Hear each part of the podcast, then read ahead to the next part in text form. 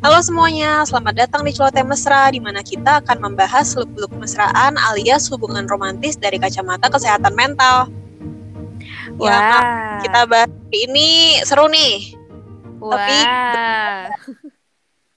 Udah wah-wah duluan. Iya, kita baru beneran akan bahas yang sosi-sosi itu. Iya, yang kemarin kita prank teman-teman. Pokoknya kita ngomongin work and money. Jadi sebenarnya kita mau mau bahas apa nih, Fash? Sex and intimacy. Uh. Sex dan intimacy. Apa intimacy itu apa ya? Kelekatan, eh kelekatan tuh attachment ya. Apa sih intimacy tuh? Eh, ke- kehangatan, kedekatan, Kedekatan, keintiman. Di bahasa ini intim. kata-katanya sama. Pokoknya intinya Lah gitu ya. Yes, yes. Pokoknya yang eh, hubungannya emang hubungan yang intimate banget. Intimate tuh apa sih? Intim, intim, intim. Ya intim sih, heeh, tapi bukan hubungan intim. Eo eo Iya. itu. Sayangnya bukan itu yang kita bahas di episode kali ini. Ya, itu Eh. sih. tapi ya ya nggak nggak kotor-kotor banget lah. Iya, gitu. Jadi emang eh, topik seks itu sendiri kan emang menarik banget untuk diomongin ya, karena eh, it's a personal thing, tapi it's fun juga untuk diomongin gitu. Ah, Uh-uh, tapi tentunya di di episode kali ini kita bakal lebih ke hmm, how to get to know it aja gitu kali ya Fasya bukan iya Bukan- kayak how to ngomongin ngobrolin soal seks Mm-mm, dengan pasangan. mm-mm. Gitu. Yes, yes. Karena wajar banget kita tuh bisa penasaran sama eh, kehidupan seks orang atau mungkin kita pengen Mm. tahu preferensinya kayak gimana. Tapi kan biasanya nih karena mungkin budaya juga ya, kita juga awkward nih atau eh, susah gitu untuk nanyain karena emang nggak enak aja buat ditanya gitu kan. Mirip-mirip Iya. kalau kita mirip-mirip kalau kita nanya soal keuangan gak sih? Iya kayak nanya ke temen apa kayak misalnya nih ada temen kayak kita tahu kerjaannya tuh biasa aja kita bisa ngira-ngira lah gajinya berapa tapi dia beli barang branded mulu jalan-jalan ke luar Mm. negeri mulu kita jadi kepo kan nih orang duitnya dari mana perasaan gajinya nggak yang wah-wah banget tapi kan kita nggak enak dong nanyanya nah Ya. seks tuh gitu karena itu personal dan sensitif Iya, sensitif itu karena ya kita eh, kita termasuk di negara yang cukup konservatif juga ya. Jadi eh, masih banyak orang yang ngerasa eh, nggak nyaman gitu untuk ngomongin hal-hal tersebut karena dianggapnya tabu atau kayak dosa gitu kan, sesuatu yang Hmm, dosa. Dan eh, berlanjut jadinya kita malah jadi kurang nih eh, edukasi terhadap seks tersebut gitu. Jadinya malah eh, ada banyak kasus terkait eh, apa kehamilan yang gak diinginkan karena nggak ngerti tentang penggunaan alat kontrasepsi, eh, penyakit menular, terus penyakit menular seksual ya maksudnya, terus eh, kasus pemerkosaan juga kan sebenarnya karena kurangnya sex education gitu nggak sih? iya bisa jadi Heeh, gitu tapi- ya tapi itu ya udahlah ya Iya. bukan itu sih yang mau kita omongin hari ini ya nanti aja lah ya dibahas di waktu yang lain saja. Oke, apa yang akan kita bahas nih Fas jadinya di episode ini? jadi eh buat mengawali episode kali ini dan untuk bisa menjalani kehidupan seks yang sehat pertama kita Hmm. perlu nyaman dulu untuk ngomongin seks kita Hmm. perlu menerima bahwa manusia tuh emang punya keinginan seksual itu alami dan wajar minimal kita perlu terbuka dulu dalam ngomongin hal-hal seksual eh, terutama dengan pasangan ya preferensi kita apa nggak sukanya apa. Terus kalau lagi nggak pengen berhubungan seks kita bisa komunikasikan dengan baik dan sebagainya. Hmm, ini berkaitan juga sama sudut pandang kita kalau eh, nggak tahu sudut pandang, nggak tahu eh, apa ya sebutannya kepercayaan juga gitu kali ya yang kalau cowok itu di budaya kita cowok itu lebih gampang terangsang, lebih Mm-mm. sering, lebih yang initiating the the action gitu ya. Mm-mm. Terus dan lebih memaklumi juga kalau cowok itu eh, masturbasi, nonton porno gitu. Sementara Mm-mm. perempuan itu perempuan dianggapnya innocent, eh, yang nggak tahu apa-apa soal seks, yang lebih malu-malu dan nggak Mm-mm. mau gitu loh kalau misalnya eh, diajak berhubungan. Saya bukan nggak mau ya, lebih ke kayak kayak jual mahal gitu gak sih kayak uh, iya kayak lebih sering frekuensi nolaknya lebih sering dibanding kalau cowok uh, uh, gitu uh, uh, uh, uh, dan ya maksudnya harus di uh, uh, pun kalau cewek mau kayak harus nunggu cowoknya ngajak dulu yeah, gitu loh. bener kayak masih uh -uh. ada stigma bahwa cewek ngajak berhubungan seksi kayaknya akal banget gitu Iya, iya itu begitu juga kalau misalnya kita nonton, kita cewek-cewek tuh nonton video porno ya. Jadi ada uh, ada stigma, ada judgement tersendiri kalau kita yang ngajak dan kita nonton video porno. Hmm. Padahal sexual desire itu atau si seksualitas sendiri itu sesuatu yang alami yang ada pada diri manusia, bukan sesuatu hmm. yang perlu dianggap atau nggak baik. Yang nggak baik itu hmm. kan kalau kita melakukan tindakan yang merugikan demi memuaskan keinginan seksual ya misalnya hmm. nonton porno kan sampai kecanduan maksa orang lain untuk memuaskan nafsu seks dia sampai hmm. dia jadi melecehkan hmm, hmm. foto nudes pokoknya bisa merugikan diri sendiri atau orang lain deh Mm iya, yeah, setuju sih gue. Emang seksual, ya kita suka sama cowok itu juga maksud ke sexual desire gak sih? Iya, benar. Uh -uh, jadi mungkin bedanya kalau kita, maksudnya punya uh, apa a fling atau uh, apa sih crush gitu ya sama mm. orang itu juga salah satu dorongan kita untuk untuk suk ya sexual desire sih bener. Iya Jadi, sexual attraction ya uh, begitulah. uh, uh, karena biasanya kan kalau kita nanya lo suka sama orang itu kenapa? Awalnya pasti fisik dulu gak sih? Biasanya ya. Pada umumnya ya gitu Well anyway, uh, kita mau ngasih fun fact nih tentang seks uh, yang based on penelitian-penelitian penelitian-penelitian yang uh, disebutkan di buku Eight Dates-nya Gottman. Pertama, laki-laki itu lebih sering mikirin soal seks dibandingkan perempuan, bisa mikirin hal-hal terkait seks setiap hari atau beberapa kali sehari. Hmm, oke okay, ini, ini terbukti ya secara ilmiah ya ternyata. Iya. Lalu, lalu yang kedua, dalam penelitian tentang kehidupan seks pada pasangan, ternyata frekuensi berhubungan seksual yang ideal bagi laki-laki adalah 4 sampai 5 kali seminggu. Oke. Okay. All, almost every day. Sementara buat perempuan itu 1 sampai 2 kali. Oke, okay, ternyata dari frekuensinya aja juga cewek sama cowok memandangnya beda ya. Hmm. Lalu fun fact yang ketiga adalah terkait fantasi seksual, fantasi laki-laki biasanya lebih eksplisit dan fantasi perempuan lebih ke romantis. Jadi nggak heran kalau banyak laki-laki suka video porno yang kontennya agak liar, yang kayaknya agak sulit dia di apa ya direalisasikan dalam kehidupan nyata. Sementara uh -uh. perempuan lebih suka video porno yang ceritanya pemerannya tuh pasangan. Iya, jadi kayak kalau cewek tuh lebih kayak yang mau mungkin nih gue sama uh, suami gue kayak gini kayak apa ya vanilla aja gitu mm. dan orangnya tuh pasangan kan ada suka ada video porno yang ceritanya step dad with his step daughter iya sumpah itu ngeri banget deh step dad yeah. step daughter step dad eh, step brother with step sister gitu-gitu kan iya yeah. neighbor yeah. lah gitu kayak ya fantasi yang beneran mm. fantasi gitu kan mm -hmm. kalau cewek tuh mm -hmm. lebih yang oh pemerannya tuh pasangan ceritanya jadi lebih ada relate gitu lebih merasa relate iya lebih uh, kalau cewek mungkin karena pakai afeksi kali ya iya benar hmm. jadi makanya uh, apa namanya lebih ke gue pengen sesuatu yang bener-bener something that I love, something that emang yang dicurahkan karena cinta, makanya pengennya sama pasangan gitu. Iya. Ya, ini jadi kabar apa? Gue jadi kepikiran ini deh filmnya Fifty Shades of Grey. Mm -hmm uh, kalau sebenarnya di Fifty Shades of Grey itu setelah setelah ngobrol ini gue jadi dapet insight emang kelihatan ya sebenarnya preferensi cowok dan cewek beda banget tuh di film itu ya nggak sih? Walaupun gimana emang tuh? si walaupun emang si ceweknya juga jadi suka gara-gara cowoknya gitu kan. Maksudnya kan hmm. kalau di si si si siapa namanya Christian Christian Grey hmm, itu kan dia punya preferensi seks lalu dia mencari orang-orang yang mau memenuhi preferensinya tersebut kan based mm on dari sesuatu yang dia alami di masa lalu gitu.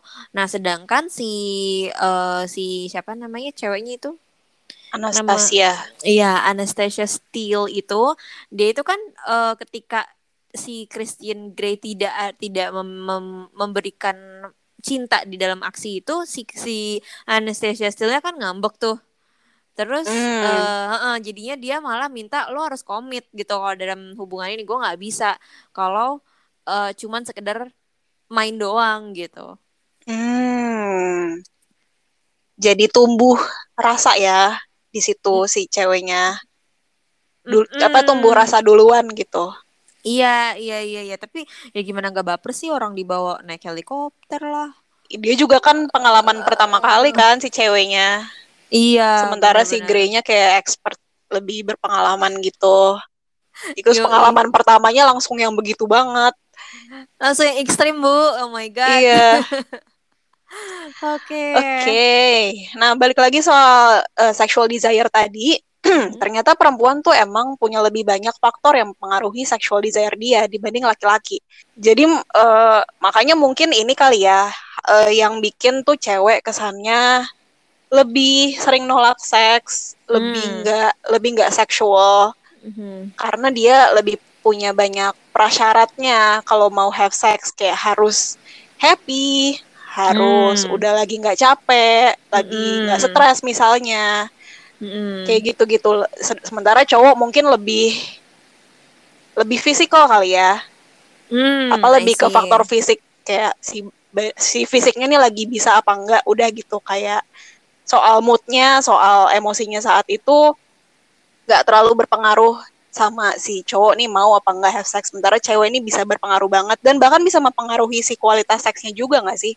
Hmm, ya setuju, setuju, setuju, setuju. Sebaik ya gue ya karena gue udah nyerok merasakan sih. Tapi ya setuju Eh, mood tuh ngaruh banget, capek tuh ngaruh banget. Eh apa ya? Lagi lagi kepikiran satu hal juga ngaruh banget sih, lagi overthinking tuh ngaruh gitu. Makanya jadi kesannya cewek tuh suka ada aja ya excuse untuk nolak padahal eh ya balik lagi ke cewek yang suka tiba-tiba merasakan sesuatu out of nothing gitu kan kadang sering kali Mm-mm. alasannya juga alasannya juga ya udah cuman karena dia tiba-tiba nggak mood aja tapi ada juga sih alasan yang emang valid untuk menolak gitu Iya.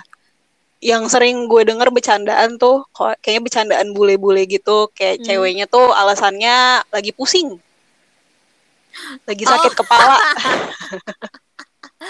oh I see Iya. Kayaknya itu kan tidak bisa dibuktikan secara fisik ya sama si cowoknya apakah dia beneran pusing atau enggak. benar benar Tapi benar kayak- benar Ya si cewek bisa jadi pakai alasan pusing ini karena beneran pusing atau ada hal lain sebenarnya. Mm-mm, bener sih bener bener iya kalau ya kalau hal yang lain let's say datang bulan kan kelihatan ya. Iya. Heeh, kalau pusing kan kayak ya udah pusing aja gitu. Tapi ya dia bisa ya gitu lah ya. Emang dasar cewek tuh nyari alasan pinter banget. Tapi ini bukan berarti perempuan lebih nggak tertarik pada seks dibandingkan laki-laki ya. Karena sebenarnya menurut penelitian perempuan dan laki-laki rata-rata memang mengiyakan ajakan seks sebanyak 75% dalam selama mereka hidup jadi ternyata ratanya rata-ratanya tuh ya mau-maunya sama aja gitu gak sih Iya, benar. Jadi nggak terbukti tuh perempuan lebih sering nolak gitu. Kayak ternyata sama aja cowok sama cewek Hmm. jumlah menyetujui ajakannya gitu. benar benar Cuman benar. ya mungkin kalau cewek lebih ke lihat sikon, lebih banyak lihat sikonnya gitu. Yes, lebih ya lebih lihat sikon, lebih lihat kondisi dianya kayak lagi mood apa enggak, lagi habis berantem apa enggak, kayak gitu-gitu sih. Nah, gimana tuh Nah. kalau misalnya eh ternyata ada penolakan tuh ketiknya, let's say eh, apa namanya mau ngegas nih, terus ada yang nolak, gimana tuh caranya menyikapi penolakan tersebut? Emang ditolak tuh nggak enak dalam hal apa pun ya. Kayak apalagi ketika diajak berhubungan seks terus ditolak. Karena Hmm. dalam berhubungan seksual tuh kita cenderung lebih vulner- vulnerable gitu kan. Pasangan bisa ngeliat kita seada-adanya kita Hmm. dan buat knowing that kita mengajak Hmm. pasangan kita buat berhubungan seks tuh kayak eh gue siap buat jadi vulnerable nih, gue siap buat Ah, jadi yes. seterbuka itu nih. Ketika itu ditolak pasti kayak ah gue tuh not good enough deh sampai lo nolak gue gitu. Mm, mm, mm, mm, mm. Ada insecure insecure juga ya terkait fisik. Terus eh, mungkin kalau kalau cewek yang nolak ke dalam keadaan misalnya dia kayak eh, ketus gitu, mungkin ada cowok yang insecure atau cowok yang suka overthinking jadi kepikiran gue salah apa sih tadi kok dia gitu misalnya Iya. Mm-mm. ataupun Gitu. ceweknya juga yang insecure gitu-gitu Mm-mm. Dan ya let's be honest hubungan seks selalu bentukannya seksi dan enak dilihat kayak di dalam fantasi atau di film porno gitu ya. oh Biasanya tuh kan sih. keringetan, terus jelek lah mukanya gitu. Iya, bener sih. Dan kalau di film porno kan ya apps everywhere gitu kan ya, six Iya. pack, uh berototnya kalau in real life ya kalau suami lo atau istri lo tidak six pack dan tidak berotot ya ya udah, ya gitu gitu. Mm-mm. Nah, makanya banyak yang orang ketika ditolak ajakan berhubungan seks dia jadi merasa bahwa dirinya yang ditolak, dirinya yang nggak menarik sehingga pasangan nggak mau have sex sama dia. Padahal belum tentu karena itu. Padahal Iya. bisa jadi ya ditolaknya karena sisi konsikon tadi. Bener-bener bener dan gue jadi mau ngingetin juga si si konsekon itu juga nggak cuma berlaku sama cewek sih sebenarnya ya cowok juga Mm-mm. Kemungkinan juga akan begitu juga sih. Maksudnya kalau lagi nggak mood lagi Iya. banyak kerjaan lagi stres itu juga sebenarnya mempengaruhi sih mood untuk have sex atau enggak sebenarnya. Oh iya dan tambahan lagi eh, ternyata laki-laki tuh cenderung lebih ngerasa dirinya ditolak kalau pasangannya menolak ajakan berhubungan seks karena laki-laki cenderung merasa bahwa diinginkan secara seksual. Jadi dia akan lebih ngerasa rejected banget gitu ya kalau misalnya nggak mau diajak enak-enak gitu ya kalau dari Iya, penelitian karena- ini Ha-ha, karena kalau buat cowok tuh eh, ini rata-rata ya, nggak Hmm. generalisasi. Kalau buat rata-rata cowok di penelitian ini merasa diinginkan secara seksual tuh jadi ukuran seberapa maskulinnya dia gitu. Mhm, Jadi kayak man- manliness-nya dia nih dipertanyakan kalau dia ditolak eh, untuk berhubungan seks gitu. Menurut dia sendiri ya, ini di kepalanya dia sendiri mhm. gitu. Insecure-nya si laki-laki ini gitu. Iya, nah di sini lah pentingnya again again and again kita ingatkan komunikasi. Mm-mm. Karena kegiatan seksual itu bukan sekedar memuaskan nafsu aja, tapi juga penting untuk menjaga intimasi. Dan intimasi juga penting ada agar kehidupan seksnya se- ya, seks yang sehat ya tetap jalan. Jadi maksudnya yang sehat tuh kayak konsen dua-duanya mau, Iya. terpaksa, terus eh, bukan karena sebuah kewajiban sebagai suami istri misalnya gitu, Mm-mm. just ya emang karena dua-duanya pengen gitu. Iya Jadi, benar, memuaskan gitu ya. ah, ah, ah, ah, bukan ah, dan- kewajiban sekedar kewajiban suami istri doang. Betul, betul, betul, betul. Jadi ya emang eh ya kerjasama antara dua belah pihak sih. Mm-mm. Jadi di sini ya kelihatan bahwa si seks sendiri dan intimasi itu dua-duanya saling berpengaruh gitu. Betul, betul, betul. Oke.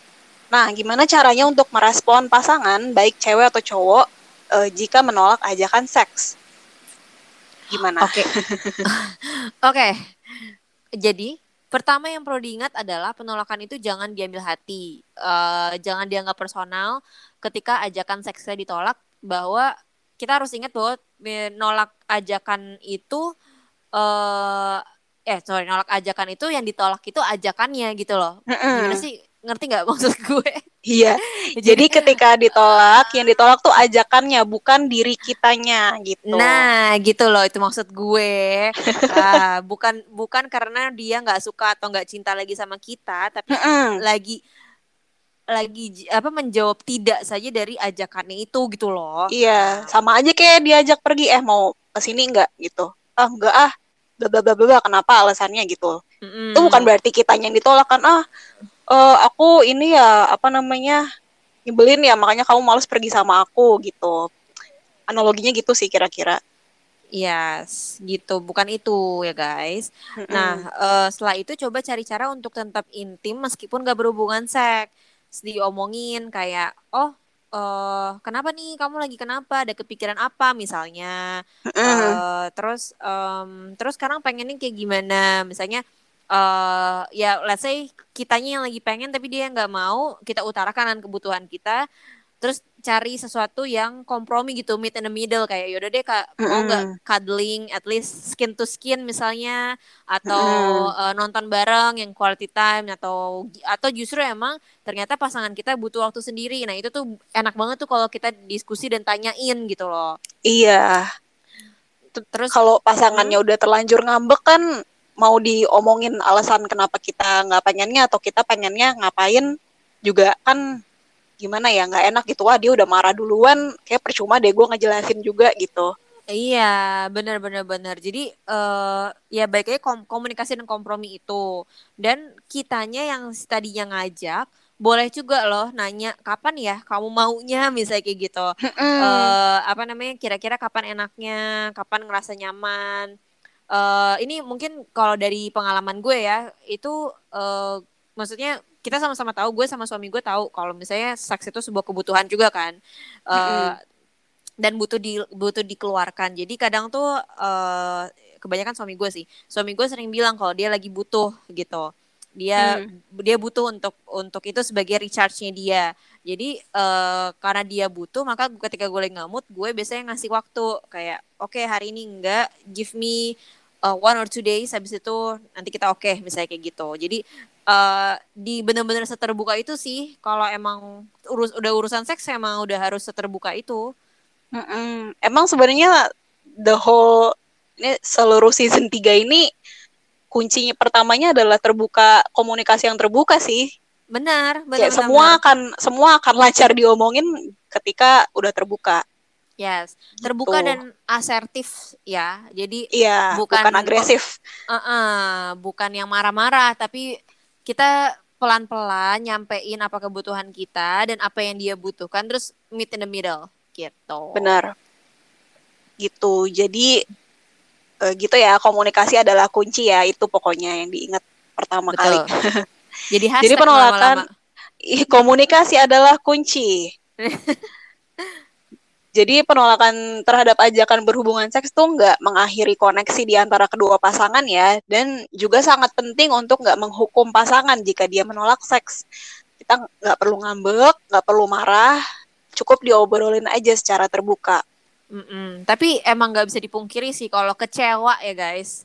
Iya, kecewa. Uh, ke, apa namanya? Wah, udah in the mood banget tapi pasangan nggak mau. Wajar mm -hmm. kalau kita kecewa, tapi uh, again kita juga harus paham dengan kondisinya.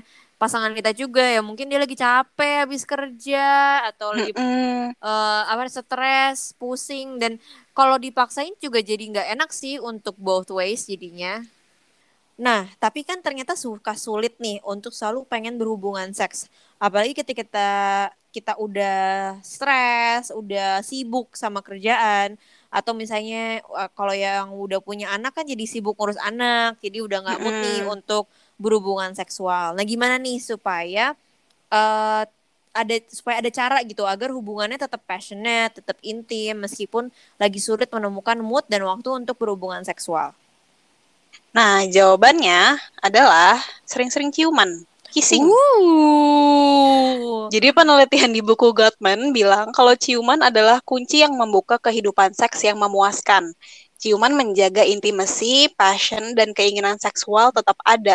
Makanya itu hmm. mungkin orang kalau misalnya mau apa sih engage in sexual activity yang pertama dilakukan tuh ciuman dulu kali ya. Iya, benar sih ciuman itu meng, meng apa sih men-trigger yang lain-lain gitu. Betul, dan di penelitian itu juga disebutkan ya, uh, apa namanya, uh, bibir itu adalah uh, bagian dari tubuh kita yang uh, bagian erogenous, erogenous bahasa Indonesia apa? Erogenous zone. Erogenous uh, zone. Uh -uh. Apa ya? Pokoknya erogenous zone itu kan biasa berkaitan dengan sesuatu yang seksi dan sensitif gitu ya. Kalau Iya, sensitif lah. Uh, uh, jadi ternyata lips itu adalah bagian erogenous zone yang paling terekspos di luar. Hmm. Mungkin bedanya kalau uh, ya erogenous zone yang lain kan tertutup nih di antara selangkangan gitu kan ya salah satunya. Yeah.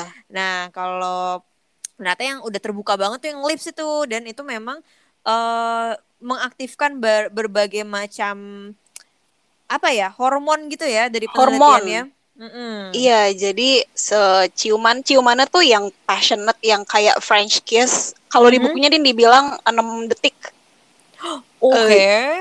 S- eh, a juicy six second kiss gitu.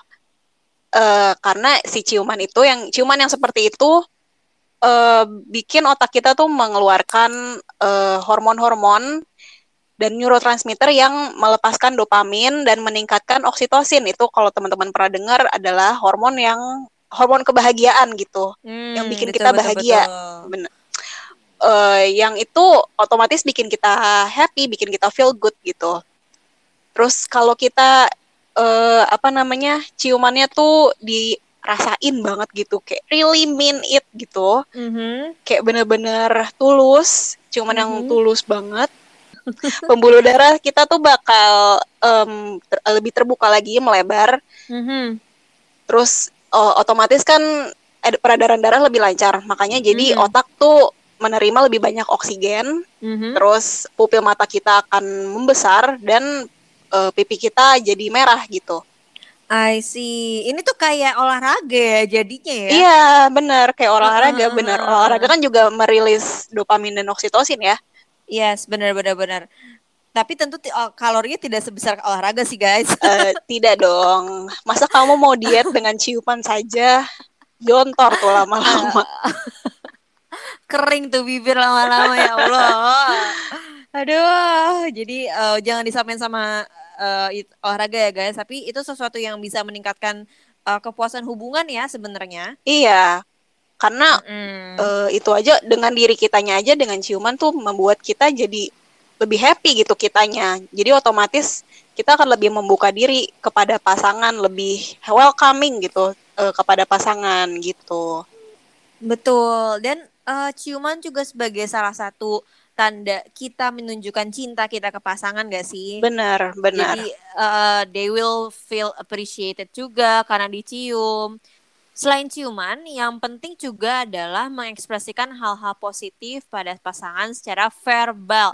Pastikan harus diomongin guys ya kemarin yang kita omongin di episode kemarin Work and Money. Ketika kita mau minta tolong atau kalian mau bantuin kan kalian berkomunikasi nih ya kan. Uh, uh, mengekspresikan hal-hal positif juga harus dikomunikasikan secara verbal Benar.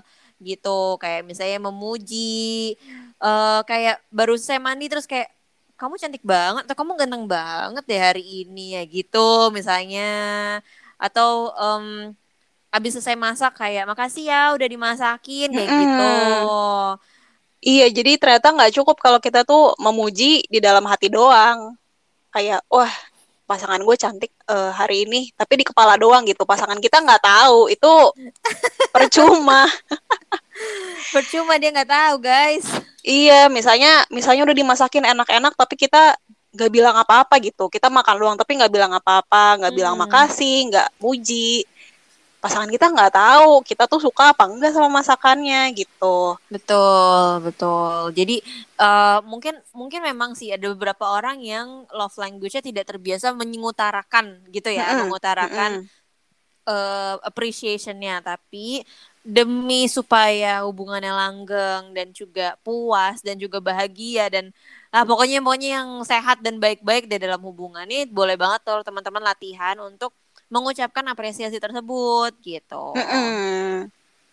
Terus eh bisa juga kita sering-sering ngungkapin ke pasangan kalau kita sayang sama dia, sering-sering bilang I love you. Eh, tapi yang tulus ya, bukan sekedar Hmm. ngomong doang gitu. Bilang kalau kita menghargai dia, misalnya dia rajin bersih-bersih rumah, kita suka Hmm. masakan dia, kita suka kalau dia ngirim meme ke, ke kita, video-video lucu gitu. Pokoknya hal-hal Hmm. bagus soal pasangan yang kita pikirin itu disampaikan aja deh. Betul, betul. doang. Betul, dan gak harus serta-merta kayak, wah kamu cantik banget ya hari ini. Maksudnya kayak eh, kalimat aktif yang memang mengutarakan, oh lo cantik, lo ganteng. Bisa juga misalnya kayak, eh, apa namanya, eh eh, kamu coba deh pakai baju, pakai baju yang kemarin lagi, kamu cantik banget ya di situ. Itu kan juga salah satu komplimen bahwa oh ternyata eh, pakai baju yang kemarin itu juga menarik buat pasangan kayak gitu. Atau misalnya request kayak kamu masakin aku lagi dong eh, makanan yang minggu lalu aku suka banget. Itu kan juga salah satu appreciation bahwa oh iya. makanan makanan kemarin tuh enak, pengen tadi masakin lagi gitu. Bener. Dihargai dan dipuji orang lain aja kita seneng kan, apalagi kalau sama pasangan sendiri. Uh, happy banget guys, pokoknya guys. Jadi ya before sebelum kita mau sebelum kita pengen pasangan kita menghargai dan memuji kita kita juga memulai mulailah memuji dan menghargai orang lain terutama pasangan Betul. kita Betul. gitu oke sekian topik cemas episode 3 ini yang uh, sosi sosi ini agak berbeda dari topik-topik kita sebelumnya Uh, so stay tune untuk episode keempat minggu depan yaitu tentang dreams, tentang mimpi. Maksudnya di sini bukan mimpi yang dimimpiin pas tidur ya. Bukan yang bukan yang masalah pas apa namanya masalah-masalah yang lagi rame banget kayak uh, ceweknya mimpi cowoknya selingkuh terus bete seharian enggak bukan itu kok guys tapi siapa yang kayak gitu anjir suka nemu gue videonya di TikTok gitu. Kayak apa ceweknya eh cowoknya baik-baik aja disamperin ke rumah ceweknya bete. Terus pas ditanya bete kenapa terus dibilangnya aku mimpi kamu selingkuh. Terus kayak why? Why? Nah, bukan tapi bukan itu kok guys. Dreams di sini lebih ke cita-cita ya Fas ya?